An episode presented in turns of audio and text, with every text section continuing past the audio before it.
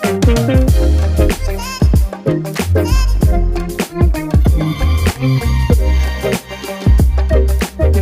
to Under the Influence, the podcast where we help chiropractors improve their communication skills so they can help more people and help people more.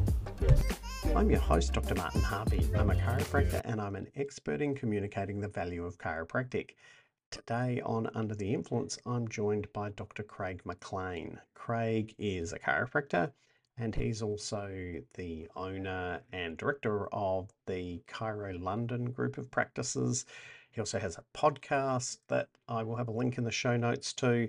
So he is doing a lot of different things. And it's a really fascinating discussion because Craig is really quite candid about what he's learned learned makes the difference in terms of making one individual practice successful and then how you combine that to make group practices successful and allow people kind of an individual expression within a group practice and how that then integrates with support staff. And it, it, he really sees things from quite an interesting perspective, but also for those of us who might be in smaller organizations, I think it gives us a really useful insight into what we can do better to be able to maybe have more impact, scale up our impact, and help more people and help people more. So, really fascinating discussion. I've got a lot of notes out of it and things that I can do better in my practice. So, I think it's one that you're going to find super fascinating. This is the last podcast episode for 2023. I'm going to be putting the podcast to bed for a couple of weeks. So, I will be back in the new year it's been a really amazing year. I really appreciate those of you who have been in touch and shot me messages about what you like and what you don't like, or it's mainly what you like, fortunately. Uh, and if you feel like doing so, I'd love to hear from you in terms of favorite episodes or uh, questions that you might have that in terms of communication or just generally having more impact in your practice. My email is in the show notes. I am busily working away on a new project that I will be launching early next year. The intention is I'm going to launch it with quite a small group. And if you want to be part of that small group, I'm going to be inviting people via my email list. So if you want to be part of it or you want the option to be part of it, I would suggest if you're not currently on my email list, go to insideoutpractices.com and uh, sign up to be on the email list. I promise I don't spam you. I won't share your details with anybody else. I don't do affiliate deals. I don't do any of that kind of stuff. So, uh, yeah, I will only be high value stuff like new podcast episodes or other things that I am doing. So, um, get on that. So, as we wind down into 2023, it's natural for us to be looking to the path ahead and what we might want to do in the year ahead. And so, I think it's the perfect time to have this kind of broader discussion that I have with Craig about what it's like to be playing the game at that next higher level of multiple practices where you're creating a team dynamic and looking to really influence how chiropractic is in one of the biggest most influential cities in the world. So, with that, please welcome to the podcast Craig McLean. G'day, Craig. Great to see you. Martin, thank you for inviting me on the pod. Uh, I'm, uh, yeah, no, very honoured to have you. I think we were saying in the little intro, I've admired from afar a lot of what you've been able to do with uh, chiropractic in London, which we will get to in uh, short order. Um, so it's one of those things where I've always been interested in how you can kind of make things happen at scale and how you can have such good team relationships and a whole bunch of things like that that I think many of us can learn from from somebody who's been able to do it successfully over a long period of time and also had that um, we seem to be practicing in similar areas in two cities. So I seem to refer people to you guys and get clients back to South Melbourne and they've always had such a wonderful experience, regardless of who they've seen in your practices. That I think there's a lot of things that you're doing that are really interesting in terms of having. A, how many practices do you have now? Well, we have six, uh, and uh, you know, I always said that we were the well, when it was just one practice, we were like the go-to for Aussie travelers, you know, yeah. and we used to make it, or, you know, our, our aim was to sort of try and accommodate and make it as easy as possible for anyone traveling, just to kind of yeah. continue on with some sort of care program. Yeah. And it's yeah, it's worked out really well over the years. We love seeing the Aussies coming over. I love seeing that, you know, sometimes you get this like husband and wife who are used to being on the table every two weeks or something, and they're over here for a month, and they're like, "Come and see you twice," and uh, they're just you know really grateful for that. But yeah. That's awesome. So we'll get to all the practice stuff in a minute, but um, I'm super curious. I saw you taking a little sip from what looked like an espresso cup there. So, what sort of coffee are you under the influence of these days? I was really looking forward to that question because you did send me a little bit of prep beforehand, and um, it's quite a good story because I'm in my little office here at the moment. There's room for a couple of us up here, and we're on the top floor of what is the Ground Coffee Society Cafe. So wow. we have taken uh, our coffee appreciation to a level where we've literally moved into a coffee house. Uh, and we have that espresso cup or the flat white oat flat white I was drinking uh, was uh, from the cafe downstairs. Um, wow, that that is next level. I thought I was doing well having a commercial machine at home and a, a practice uh, that is diagonally across an intersection from a cafe. But yeah, no, you've taken it to another level there, Craig. I'm impressed. Well, this cafe uh, is diagonally opposite the Putney Chiro Clinic in London. Uh, so we are separated by a road, but um, yeah, they had they had an office that they weren't using up the top here, so we jumped at it just to sort of uh, do a little bit of admin from afar. And but it's a really cool story in the fact that uh, well the the blend I was or it wasn't a blend the actual coffee I was drinking this morning is called Caveman and in preparation for this, I was like, it's a Brazilian sourced from one farm down in Brazil. And the guy who owns this cafe, uh, he has cafe life and then he has a massive roasting business as well. Yep. So he roasts his own beans from uh, direct from Brazil. And one of his more recent successes is he is a coffee supplier to the LIV Golf Tour at the moment. Wow. Wow. So he has been to, I think, seven of the nine LIV Golf tournaments this year. And he sets up and serves coffee to all the pros, right? So he doesn't um, do on course coffee. He just does it to like a VIP area for all the pros and the entourage. And yeah, so they like his coffee so much, they basically, the Saudis, uh, employ him to bring coffee to their tournament. Wow. So you've got more or less coffee royalty by extension that you are cohabiting with there. Yeah. That's and awesome. the other the other cool thing about it is that about 15 years ago, well, he's been in existence for 15 years. Uh, Dave's his name, and um, we moved our practice from one side of Putney in London to the other in 2009. And in the same year, uh, there was a a fledgling uh, drum shop down the road. There was this young guy in there selling drums, right? Yeah. And he worked out pretty quickly that um, people didn't really want to come in and buy drums, but they did want to come in and drink the coffee that he made from his little coffee machine that he had out the front of the drum shop. and and so, you know, he started giving he was just giving it away to all his mates. And he was like, maybe I should just start charging for this. So then he sort of set up a little cafe out the front with drums out the back. And then pretty quickly. The drums got parked up and the cafe kicked off and the rest is history. This was 2009 um, wow. I, I it's gone from drummer drum shop to now you know global coffee uh broaster.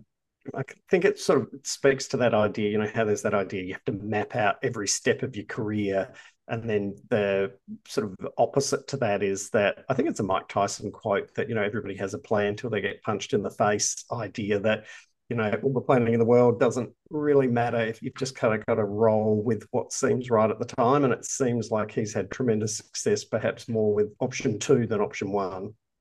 Yeah.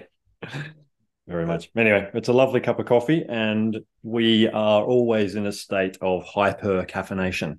Excellent. And I think it's it fits with a city like London, doesn't it? It's kind of a yeah. high intensity place. So, uh, how long have you been in London for? I arrived here in 1999, I hate to say. So that is 24 years ago now, I believe. Wow, that's amazing. And so, did you go over with the intention of staying, or were you going over doing the classic Australian? I've graduated and I'm going off to to see the UK and Europe, and I'll work at the same time. I did like a gap year when I was 27. So I um and here I am 24 years later, still on my gap year. Um, uh, but no, I, I, did the opposite, where I went straight from school into RMIT and then uh, worked a couple of associateships in Oz. Mm-hmm. And after about four years of chiro work in Oz, I, I uh, jumped over here to the UK, and just you know, it's the natural thing for most Aussies to do to head back to the mothership. Yep. Uh, the English speaking part of Europe. And yep that's that's where I'm at. So I ended up doing locum work for a bit, and then did a bit of a kind of did take that actual gap year where I was locuming and then traveling, and then came back when the place where I locumed at, which was Putney Chiropractic, um, uh, offered me an associate position here, and then fairly quickly. The guys that owned it were, which were a couple of Aussies, uh, they wanted to head back to Australia, and they uh, made me an offer I couldn't refuse. So that was 2002, and that was the beginning of the journey. Oh, happy 21st birthday of taking over Putney then. Yeah, yeah. Um, mate, it's funny. You know what? Um, I was reminded of that the other day when uh, we actually are finally, after 21 years, moving from capable you probably remember that yep. safe software, right? Yeah, we yeah. have been stuck in the dark ages for like uh, ever, right? And uh, it's it's the old story of better the devil you know. Yep. I'm pretty sure we max out capable's capabilities uh, globally. We're sort of doing the most with it, but yeah. Uh, yeah, it just got to the point where we've been chatting to the practice hub guys, and we're gonna pull the pull the trigger on that. so it's very exciting. big step. Wow, exciting times. So now, just big picture, what's the influence that you are trying to have? So I, I really, the, the, the like the influence that I, I set out to have is to make a bigger impact than I can with just simply one set of hands. Yeah. And, and, so, just to clarify that, how many chiropractors? You've got six practices there. How many chiropractors? We've got in excess of 20 chiropractors. Yeah. And uh, we sort of, Putney actually has seven chiropractors at the moment, um, yeah. but four of them are full time and three kind of drop in and out. Um, yeah. Uh, uh, of which I'm still one of them, dropping in and out, doing a couple of half days a week. And um, the other clinics as a general rule, have uh, four chiropractors in them. Got it. Um, although that doesn't quite add up. There's a couple that are not that don't have four in there. Yeah. But that's our our our model is to sort of try and uh, I I think a, a practice that has two one or two chiropractors in it doesn't operate as successfully in this model as something that's a bit bigger. Okay, so tell me more about that. What what do you think the key to the success of having the bigger practices with more people in it is?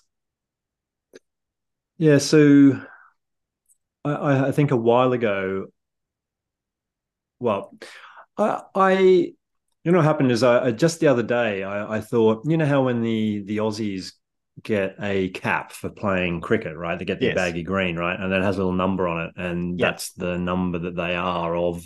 It's, you know, the baggy green. I thought it's about time I started counting the chiropractors that have been through Putney, right? Yeah. So uh, I got up to 28, can you believe? Uh, wow. And um, some of them stayed for just a short time, uh, like a, you know, I kind of considered a long term locum or that sort of a thing still counts.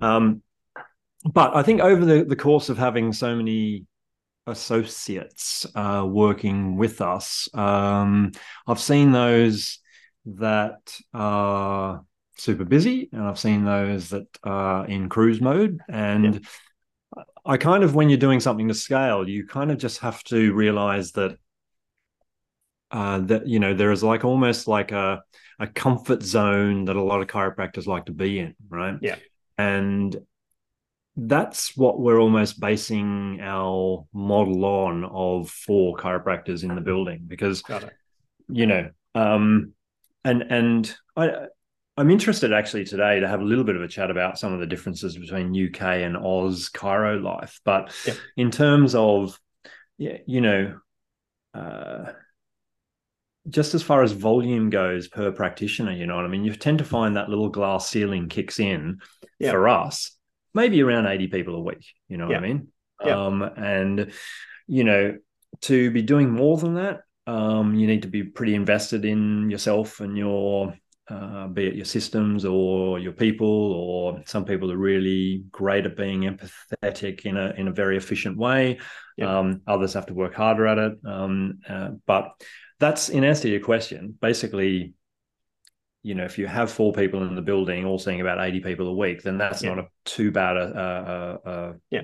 a job for um, what we're after.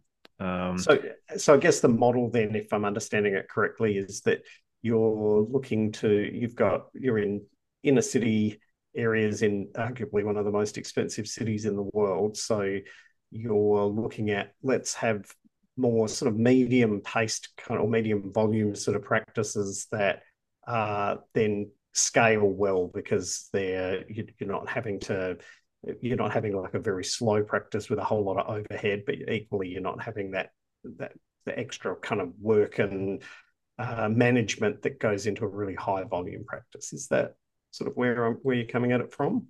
Yeah and also future proofs yourself a little bit where if you have one of those key um, parts leave, yeah. then it's less of an impact than if you know. So if you have two practitioners in there saying, you know, double what we're sort of aiming for, then one of those leave, then you then you're in a you've got a bigger hole. You know what I mean? So, um, I, th- I think the other thing we're sort of I really like to focus on though is and and this is one of the keys to how we've been relatively successful in building this is the amount of freedom you give the chiropractor yeah. is, I think, really important. Um, yeah.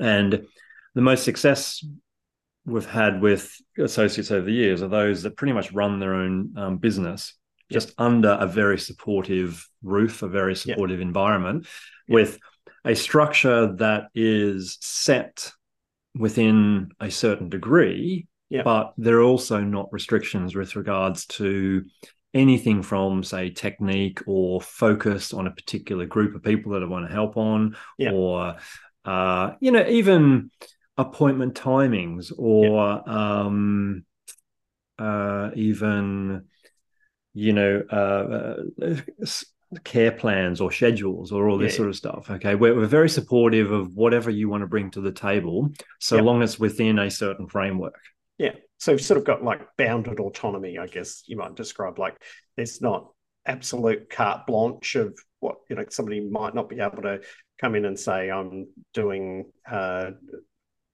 I'm trying to think of something extravagant, but you know, somebody can't come in and. No, say, I've got a good example. Is that uh, there's a chiro who wants to come in and sort of uh, start injecting people with vitamin B12. You know what mm. I mean? Um, uh, and um, is like you know, sort of gets a little bit of an interest in in something like that, um, or it could even be, you know, we we also.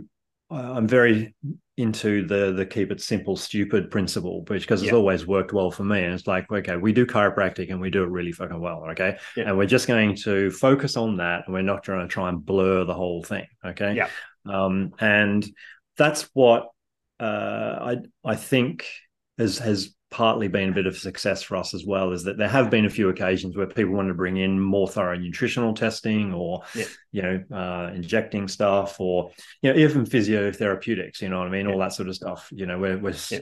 sort of trying to keep those massage guns at home where they belong um yeah yeah okay all right so that, that actually i find it really interesting I, I love the book drive by daniel pink and he looks at a whole lot of the literature around what keeps people engaged in work and driven, uh, motivated. And he says that, you know, if you boil it down, there's three key characteristics that are autonomy, which speaks to what you're talking about there, that, you know, nobody loves the idea, or not nobody, I think there are a lot of people who would find the idea of I'm coming in and I have to just follow this 20 step protocol that Craig's developed, and there's no uh, no creativity or input that I can have based on my passion and understanding. It's just this is the system that Daniel Pink's perspective is that that autonomy, having some say in how you do things, is incredibly engaging, motivating. And then if you couple that with the other two factors, which are mastery, where there's some aspect of within your work, you're getting better at something through the challenge that you're being uh, faced with, or that there's an internal process of development of the people in the team. Um, and then the last part, which I, certainly have seen from your team, is this idea of purpose the idea that, yeah, we're about doing chiropractic really fucking well. And there's a sense of being part of something bigger, that you're part of a team of people who are all part of that vision. So, yeah, I can see how that having that basic structure there is likely to create a really good team context. Martin, I love that about you, by the way, is that how you bring in a wealth of information from outside the profession, right? Because there's a bunch of guys in chiro who just like, um, you know, keep banging the same old drum. Whereas you're like, I'm going to research outside of what happens in chiro and use anything from key ingredients of effective communication or oh, uh, coercion or whatever it is that you do, right? And then, you know, I, I, love that whole thing of like ethical coercion or whatever you call it. You know what I mean? Yeah, uh, yeah the, the and, influence of the stuff. Yeah, yeah, the, how how to influence uh, ethically and yeah. Uh, that sort of stuff. And, and it's like it's all principles that I think chiropractors need to listen to. Um, yeah. And thank you for doing all the research on behalf of us all, so we can gain pleasure. from that. You know. No, it's my pleasure. I, find, I also find it interesting that there are a lot of people who may not have gone into it with that understanding, but you have a certain look. It feels right to me that if I was in the, you know, that golden rule thing of I'm going to structure it the way that I would want it to be. I want it to be simple. I want to be able to do what's important to me. I expect that somebody else is going to value that as well. And so you didn't necessarily have to read Daniel Pink's book to, to discover that. But I do think it, it gives us a useful framework for other people who might be saying, mm. look, I think it would be super cool to have one, you know, one practice that has multiple practitioners or two practices, three practices, whatever the scaling that they're doing. And so learning from what you have done, but then almost going back from that and saying, what's the framework that that makes that work, I think can be really useful. Yeah. Oh, so, cool. Yeah. So I know you've had a bunch of different chiropractors working there. Um, and it, I know that there are a lot of people who are uh, audience members who may look at the idea of either they're in the UK and they they'd love to be part of something bigger than they currently are, or they find your model attractive, or people coming from Australia or elsewhere who would look to the UK. Um, we were discussing beforehand that you're you know always looking for talented, committed chiropractors. So, um, is what's the best way that people should get in touch with you if they're interested in uh, chatting about the Chiro London experience? you can just simply drop me an email at craig at chiro.london um, and well, reach out, you know. That'll be in the show notes. So yeah. press your card. But, but also like the, um, you know, I, th- I, think we're always on the lookout for, um, as I said, um, new chiropractors. There's always a bit of when you've got that many people involved, there's always different little circumstances that come up and there is uh, different opportunities that present there's there's an a, a, an element of trust you need to place in us because you may be well applying for a position and then it doesn't exist at the time when you actually apply yeah. and then and then we're like don't worry there's uh, it's a big old chessboard and yeah. uh, if you can just trust us we will find the best position for you with your skill set um, when the time's right you know um, uh, so, but look, actually, a couple of things about the, uh, uh I mean, and on that, the UK versus Australia thing. Um, yeah. I, I'm really intrigued about some because I haven't been practicing in Australia for 20 odd years. I've kind of lost track of what's happening to a degree at the coalface in Australia. But we, we, I think, in the UK are in a super fortunate position to have uh, low competition, I guess. Mm-hmm. Um, or really, we're in trouble with regards to uh, having the number of graduates that come out of colleges over here relatively low. You know yeah. what I mean? And um, when you look at the number of chiropractors, there's three and a half or four thousand people on the register, and there's like 65 million people, right? Yeah. Um, and um, you know, it's it's tough uh, to to find uh, you know um, suitable people to work in a situation like we have you know but at the same time once you actually are practicing over here um, just like the access to new leads for example is well let's have a let's have a conversation about that I had a look back because uh, uh, we had the similar in every now and then. This comes up in every practice.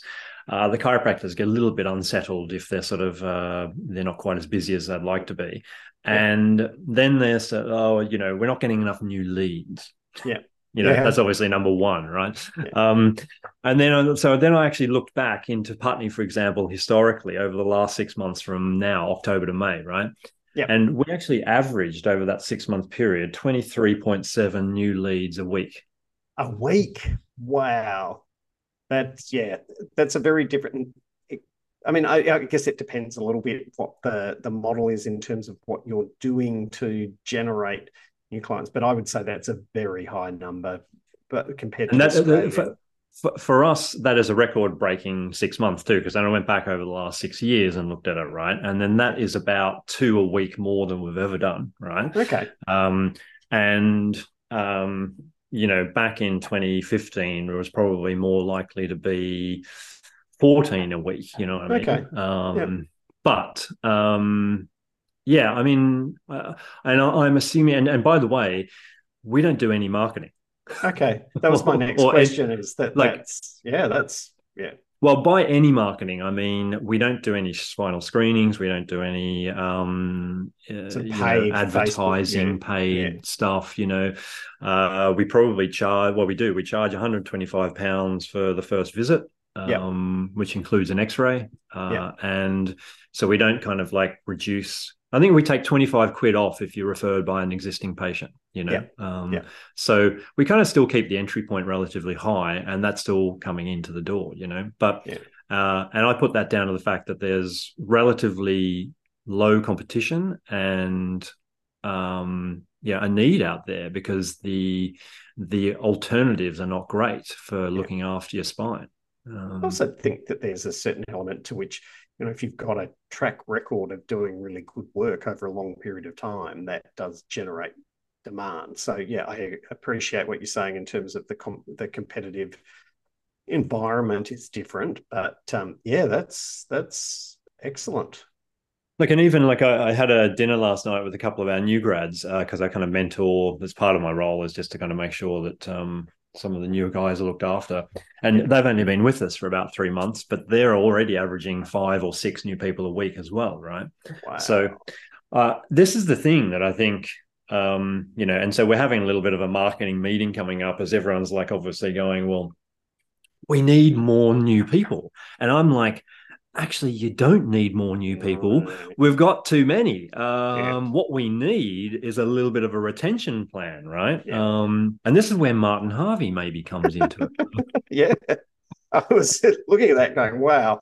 I think uh, yeah there's a certain uh, yeah i can see a confluence of interests happening there so yeah, I mean that sells itself for Australian chiropractors. If you want a few more new leads and you think you're pretty good at conversion, then come and yeah. say hi. Um, unfortunately, the downside is the GCC make it pretty painful to arrive on the shores over here. Yeah. Um, so good luck with that. We can hold your hand with that to a degree, but it's a painful process. Um, yeah, the uh, test of competence is what we're talking about here for those who are not uh, aware of it, and it's a, a pretty large onerous hurdle that you know everybody seems to get through eventually, but it does. They certainly do not make it a, a welcome mat out there for you to to come on over and uh, get registered. So yeah, a bit challenging. So six practices and twenty plus chiropractors. Do you have a vision for where you'd like it to be, or where you plan for it to be?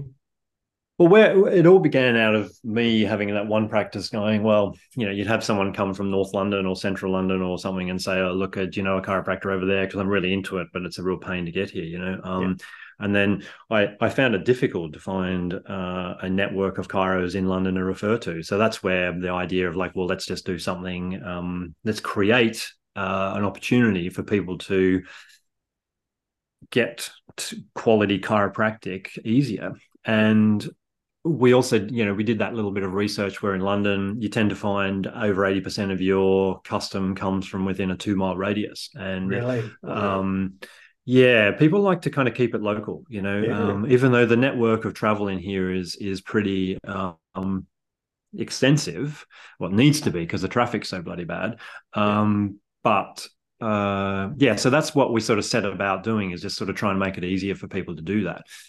And that whole idea of I, you know, as I said, I, I, I think once you reach your capacity, physical, mental, emotional capacity as a chiropractor with your normal five day week, I, I still kind of felt that seeing 150 people a week or maybe 200 people a week had a certain influence, but when you break it down, you may be sometimes only influencing 90 individuals yeah. during that particular week. Yeah. And um, uh, 90 individuals in the course of you know, I think Putney has 14,000 people living in it or something, you know. Yeah. So, um, you know, the, the, there's it's not that. So when we expanded, and the idea was to sort of try and, and now we're at the point where we are servicing about 1,500 people uh, a week, and yeah. um, that's a much bigger impact, I think, uh, on the health of the southwest London community.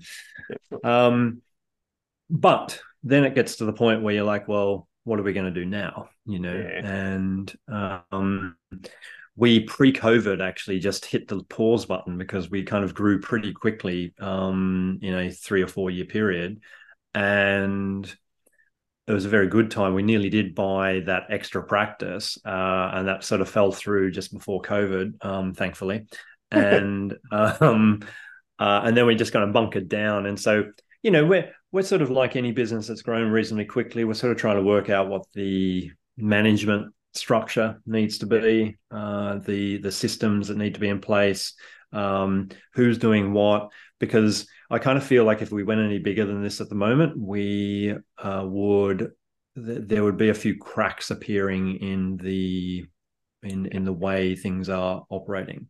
Yeah. So. yeah that's we need to sort ourselves out um, from the top down perspective but then yeah. yeah look i mean i think um, the the, the interesting the thing that interests me is always kind of also trying to keep in mind what what are we building here and why are we building it? And you know what is the exit? Yeah. Yeah. Yeah. You know is there an exit or is this just it forever? You know yeah yeah. I mean? Um uh and once, like even Putney, you know, I kind of feel like it's a clinic which, as an individual clinic, is such a unique thing where most practices are successful because they have a very successful principal working in it mm-hmm. and a few, a couple of associates, right?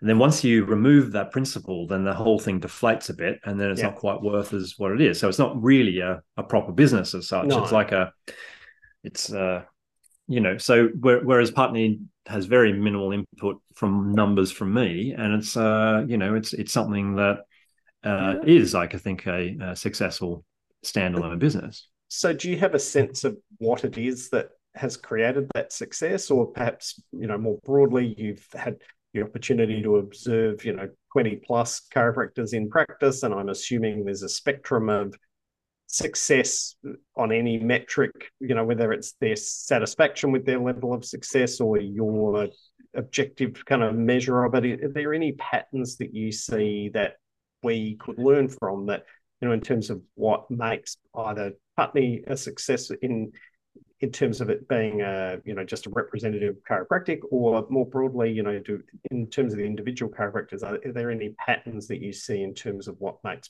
them more success more or less successful? You know it's interesting. The probably what putney isn't is one of those clinics you see at a innate summit with all the CAs, all the chiropractors high fiving each other and partying down the aisles. You know, yeah, yeah, um, yeah. It's not that. Yeah, yeah, yeah. um, and in fact, if you kind of look, if you kind of lift up the hood and uh, look under it, it's almost representative a little bit more of a Chicago Bulls type of situation back in the Michael Jordan era. I love this metaphor. Go forth. Where I'm pretty sure Michael Jordan and Dennis Rodman didn't speak throughout one of the whole seasons, right? Yeah, yeah and yeah. Um, I think that's pretty well. Uh, I think everyone got into the Netflix show during lockdown, didn't they? Yeah, about the, Jordan. The Last Dance, yes. Last Dance. And uh, there's a collection of superstars that there's some pretty big egos in the building too, you know yeah. what I mean? And the same way Chicago Bulls had probably the biggest egos on the planet, yeah. right? Um, and so you know, there was Phil Jackson there, just trying to kind of like uh, the coach for those that yeah. don't know, um, just trying to kind of manage these uh, superstars of the game, um, and did it reasonably successfully, right?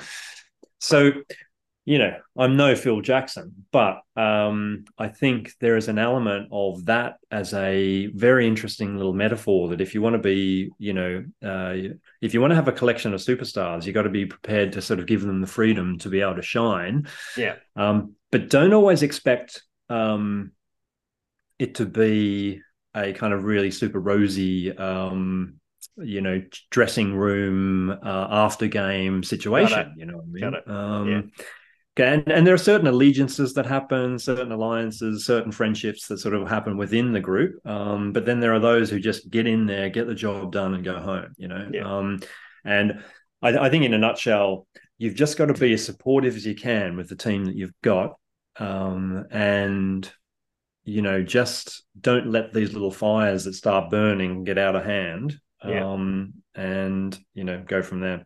In fact, Edwina Waddell was one of my long-term associates back yep. in the day, and um, I think I, th- I think she well i'm not sure if she someone anyway in historically described me as switzerland by the way in terms of my management structure right um where i love to get involved but just in a neutral kind of uh, yeah. position, you know, yeah. um, not too heavily involved. I'm always there, kind of like, you know, how did Switzerland kind of be in the middle of World War II and actually be not really involved? Yeah, yeah.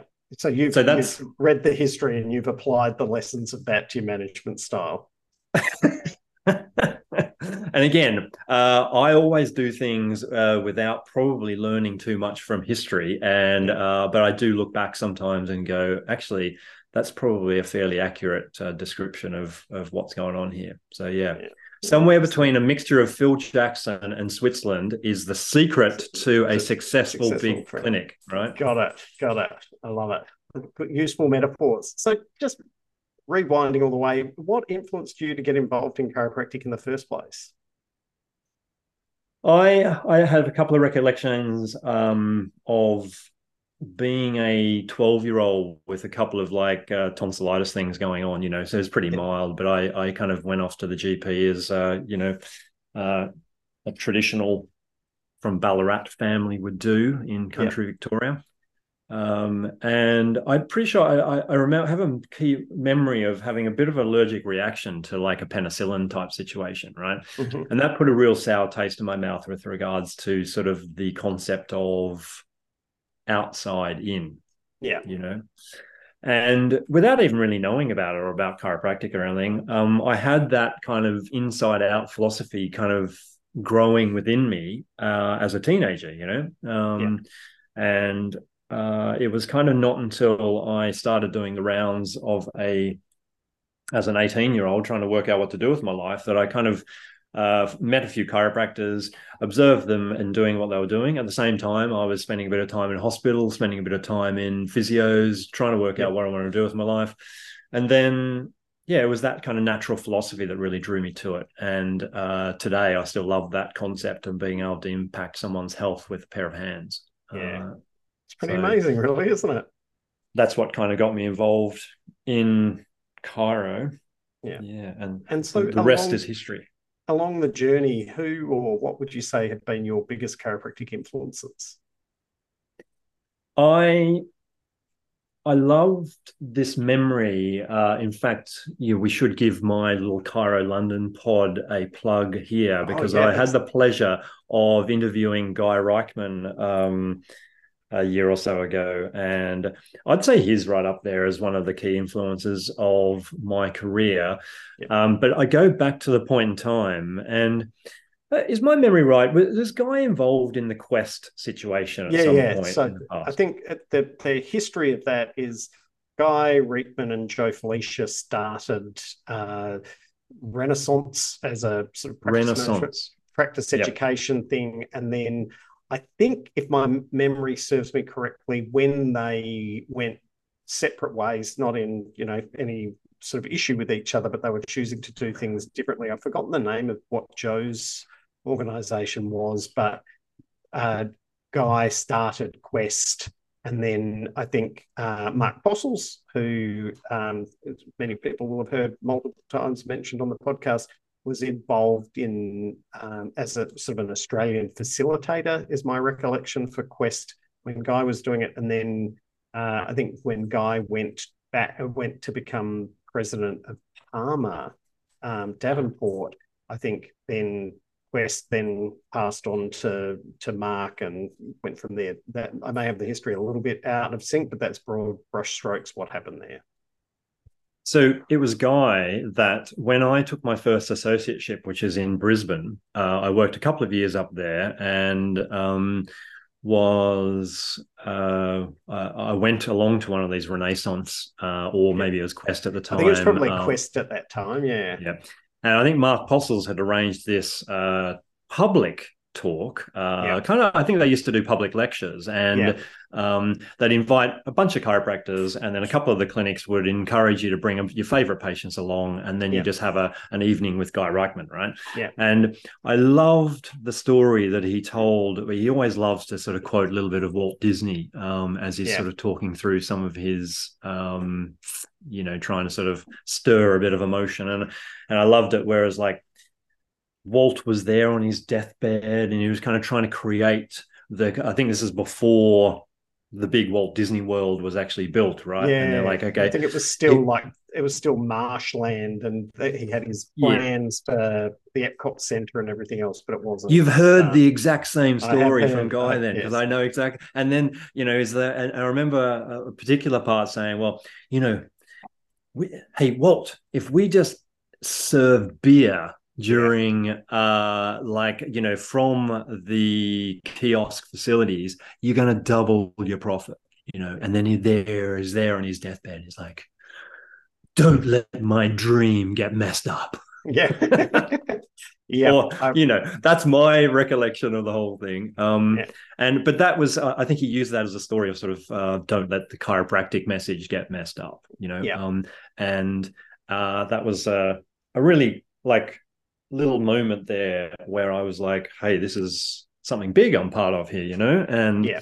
th- that was a that was a turning point, I think, as I was a very new graduate of chiropractic and didn't fully embrace, I think, the philosophy even um, through the, the, the RMIT years. Yeah. Um, but yeah, so uh, the other influence I was thinking about is I went and visited uh, a couple of guys called Stu and Sam from Chicago in 2019. Yep. Have you ever come across the Chiro One guys? Yes, I have. In the uh, I met them in the US, and I actually listened to the episode of your podcast you were where you were talking to them. So yeah, Chiro One. I mean, you speak to it. They're a big group of practices in based in Chicago, but I think they're outside of Illinois as well, aren't they? So when I went to visit them in 2019, um, they uh, they had 70 clinics and it wow. was in Illinois and surrounds, you know, yeah. uh, so just the local sort of area around um, Chicago. Uh, and then in the last five years, uh, they've had some serious financial backing and they have expanded out to over 100 now and um, growing rapidly. Um, and yeah, th- those guys are huge the you know it's really nice to actually meet them they were very generous of the time when i went over there and and um uh, you know, they took us through their HQ, which is bigger than a room above a cafe, just FYI. um, um, yeah, and but yeah, there was uh, it's it's really interesting stuff. Um, yeah. And and my last influence is is Bloomy, who you probably yeah. know from yeah, Michael Bloom, local Melbourneite. Yes. Uh, he and I are really good mates from uni days, and we we love a good chat um, late at night uh, about all random stuff. Um, because so, you'd have yeah. a lot of interests, wouldn't you? You'd have chiropractic, cycling, coffee, yeah, just the uh, the love of life generally. He and we were, we were so so cool. He, he spent three years over here working for us in Putney um, as he tried to work out his love life, and yep. um, yeah, he ended up leaving after three years with a wife and a child. So um, we are also available for total life solutions as opposed to just chiropractic. yeah, mission accomplished. It took him three years, and he was back here then. Yeah, exactly. Awesome, excellent. Um, so outside of chiropractic, any major life influences that you'd shine a light on? Um, I I uh, I love introducing things into my own life that almost act as a little bit of a metaphor for you know just you know work life as well. Okay, and you mentioned cycling is one of those things that I have a little bit of an obsession about. Mm-hmm. Uh, there, in fact, in my spare time, I run an amateur sponsored bike racing team, wow. um, of which I'm still a member of at the age of 51. Um, very impressive.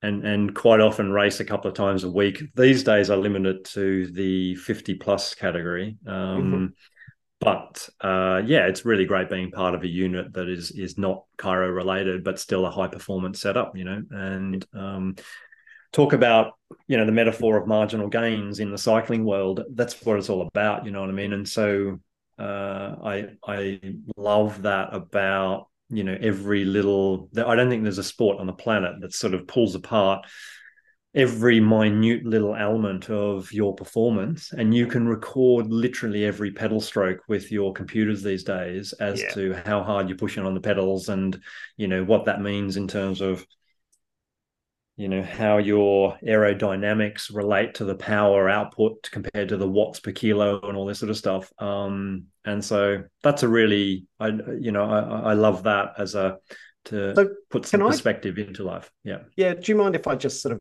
tease that out a little bit because there might be people who don't know that concept. But if I paraphrase it and then you correct me, maybe that uh, there's this idea that you can improve performance substantially if you pay a lot of attention to the details. And the version that I've heard is, and I've forgotten the name of the guy, but British cycling was, you know, not particularly uh, successful. And this coach came in and took this idea of looking for every sort of marginal gain, but stacking them on top of each other and really transformed uh, British cycling from being, you know, an also ran to being a really dominant force in Olympic and uh, World Championship cycle racing. And, you know, down to the degree of, uh, you know, making sure that certain pillows and mattresses and all these tiny little nuanced differences that could just make the smallest amount of difference to recovery or performance that every box was ticked. Is that how does that relate? Is that kind of what you were meaning, and then metaphorically yep. applying in a chiropractic context? Yeah, that's exactly it. And David Brailsford is the guy that um, was heading up that whole um, uh, thing for British cycling, and then he obviously became he left BC and set up uh, the Sky or what is now Team Ineos um, cycling team, which is still one of the big three or four teams in the pro peloton. And yeah, it's exactly what it is. It's it's down to uh, you know fabric that they use. They they they literally like there's a story where uh, I've got a mate who works for one of these uh, kit manufacturers, right? And the cyclists these days, they wanted them to. They provided a whole pile of socks for the team, right? And the the sock had the brand Le Col written across the back of the sock, embroidered, right? Yeah. And they're like, you need to take that off because that's just adding uh, you know extra weight to the whole situation oh, so that's how ridiculous it's actually getting you know um, but you know it's it's like if we all took on just like a small element of that and reflected on our performance in life in the same way the cyclists do, yeah. I don't think you have to be as obsessive about it as they do. Um, you know, um, and there are there are local amateur cyclists here who try and replicate that same high level performance gains, right? Um, where money is no object, and I'll just sort of throw two grand at a skin suit, like a, a you know, because it's like a custom fitted thing or something, you know.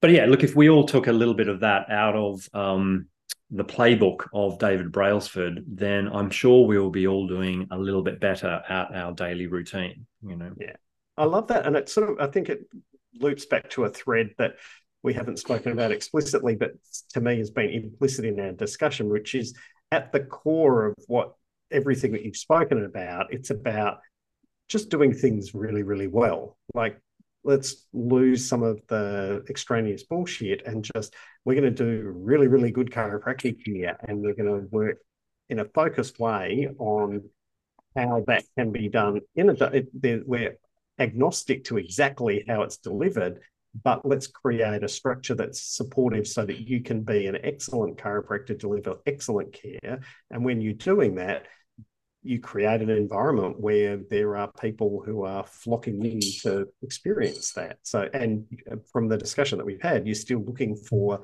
new ways of tweaking that to, to get to another level. So, yeah, I think that's uh, admirable and impressive and something that we can all learn from. Yeah.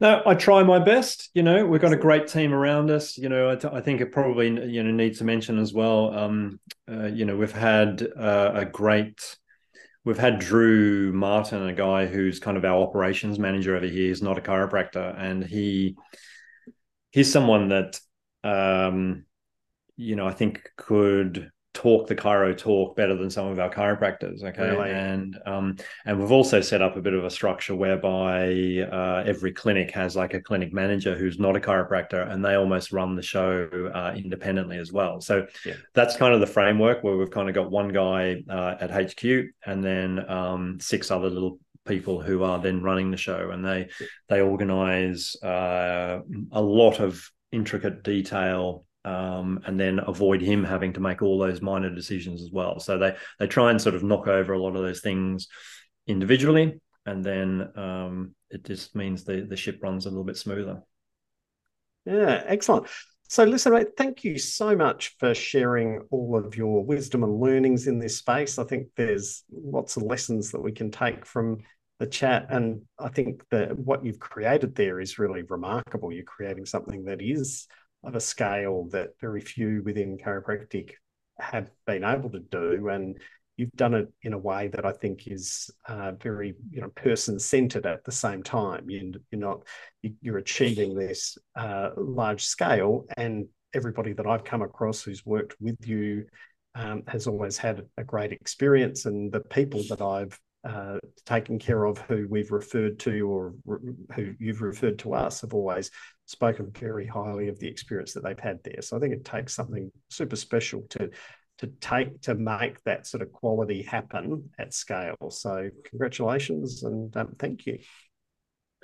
Thanks for having me on the pod, man. And thanks for all your good work uh, rallying all us chiropractors globally. So good work, mate. Thank you. Thanks, mate. If you like today's episode, then you will love the Retention Recipe 2.0. It's an online workshop that is broken into 33 lessons and has over seven hours of content, which will teach you to confidently communicate the value of proactive chiropractic in the first 12 visits. So, if we want to have long term retention, if we want people to stay with us for months, years, and reap the really amazing health benefits that happen with long term chiropractic care, we need to set the foundation for that in the first 12 visits. So, the approaches in the Retention Recipe 2.0 are based on state of the art influence strategies that are effective, ethical, and they're enjoyable to use. They will help you to have more fun, less stress, and increase your retention, which means more practice growth and less always being on the hunt for new people. Check it out in the link in the show notes.